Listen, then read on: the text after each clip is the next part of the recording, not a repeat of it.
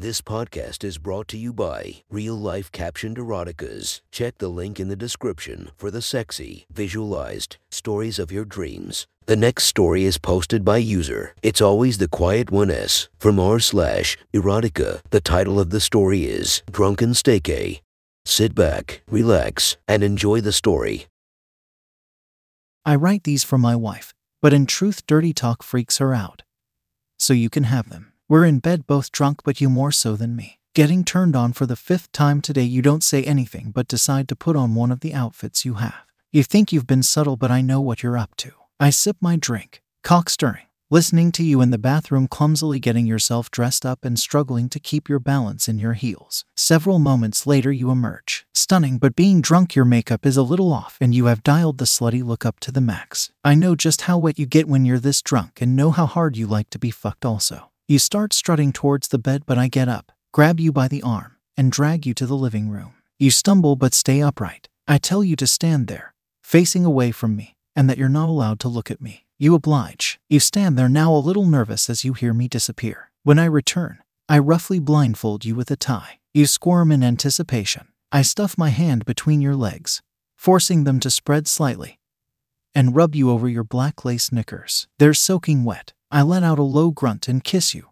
grabbing your tits in my big hands. I disappear again and you trace my noises throughout the room. The zip of a back and the sound of chair legs dragging against the wooden floor. The chair is thrown down in front of you and the sudden loud noise makes you whimper. Something strikes your bum. Not enough to hurt, but a light tingle. I cup your jaw in my right hand and pull your head to look at me whatever happens. Do not make a noise. I kiss you again, pulling your pants to the side, running my fingers between your legs, and licking them clean. You feel dirty and you're not sure whether you like it. I don't give you enough time to think about it. Using the same paddle that struck your bum before I start lightly tracing it up the inside of your legs. Your body stiffens to the sensation and as it moves up your side and across your chest. I watch as your nipples go hard and goosebumps start to form over your body. You groan, wriggle, and then gasp as I lightly slap your face and chastise you for making noise. I disappear again. You notice you feel lightheaded from the booze. You ache to be fucked. From the side, I grab a fistful of hair and pull your head back. Open your mouth, stick out your tongue. You do as you're told. I pour a swig of champagne into your mouth and over your chest. The icy coldness makes you yelp.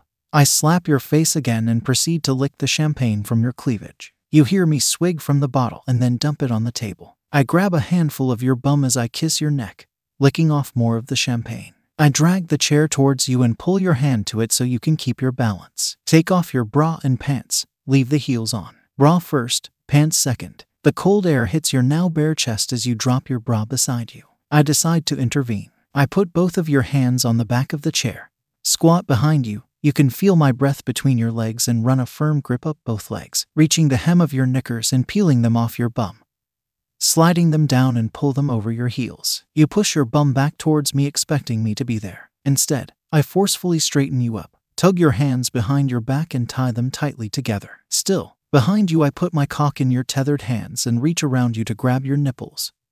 Kissing your neck, I leave again and you stagger backward. Open your mouth, expecting more champagne. You toss your head back and become flustered when in fact I gag you with your knickers, still soaked from your drunken excitement. Seconds later, you let out a muffled scream as the ice touches your chest. The paddle strikes your bum a little harder, leaving a red print. I trace the ice across your chest and over your nipples, down your stomach, and between your legs. You can't contain a moan as it lingers over your clit. I smack you again. I put my cock back in your hands and you desperately stroke it.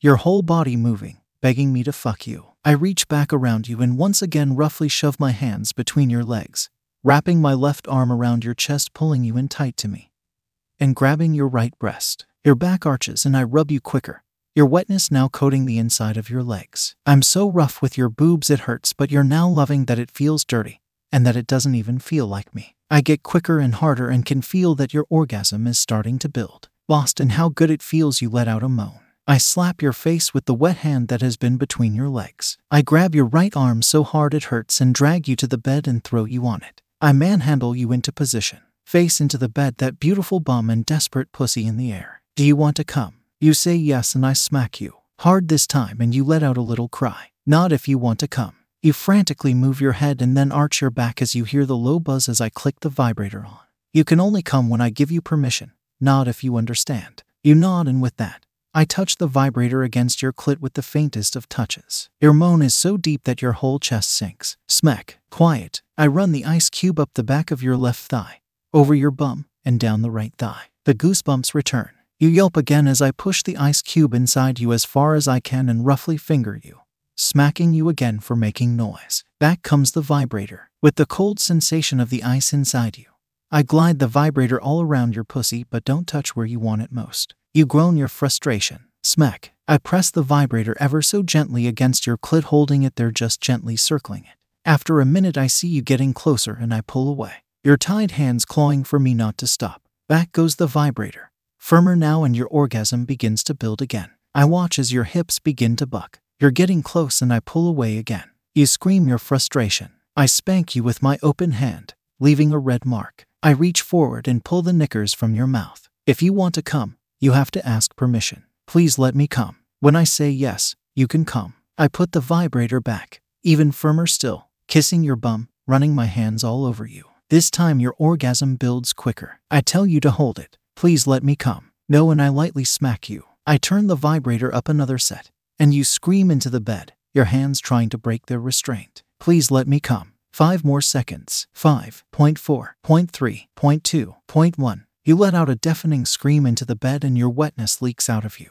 I taste every last drop as your whole body shakes. Immediately, I thrust into you, smacking against your wet bum. Long, hard strokes. I grab your arms, using them to make my thrusts harder and harder. I push my weight onto you and force you down.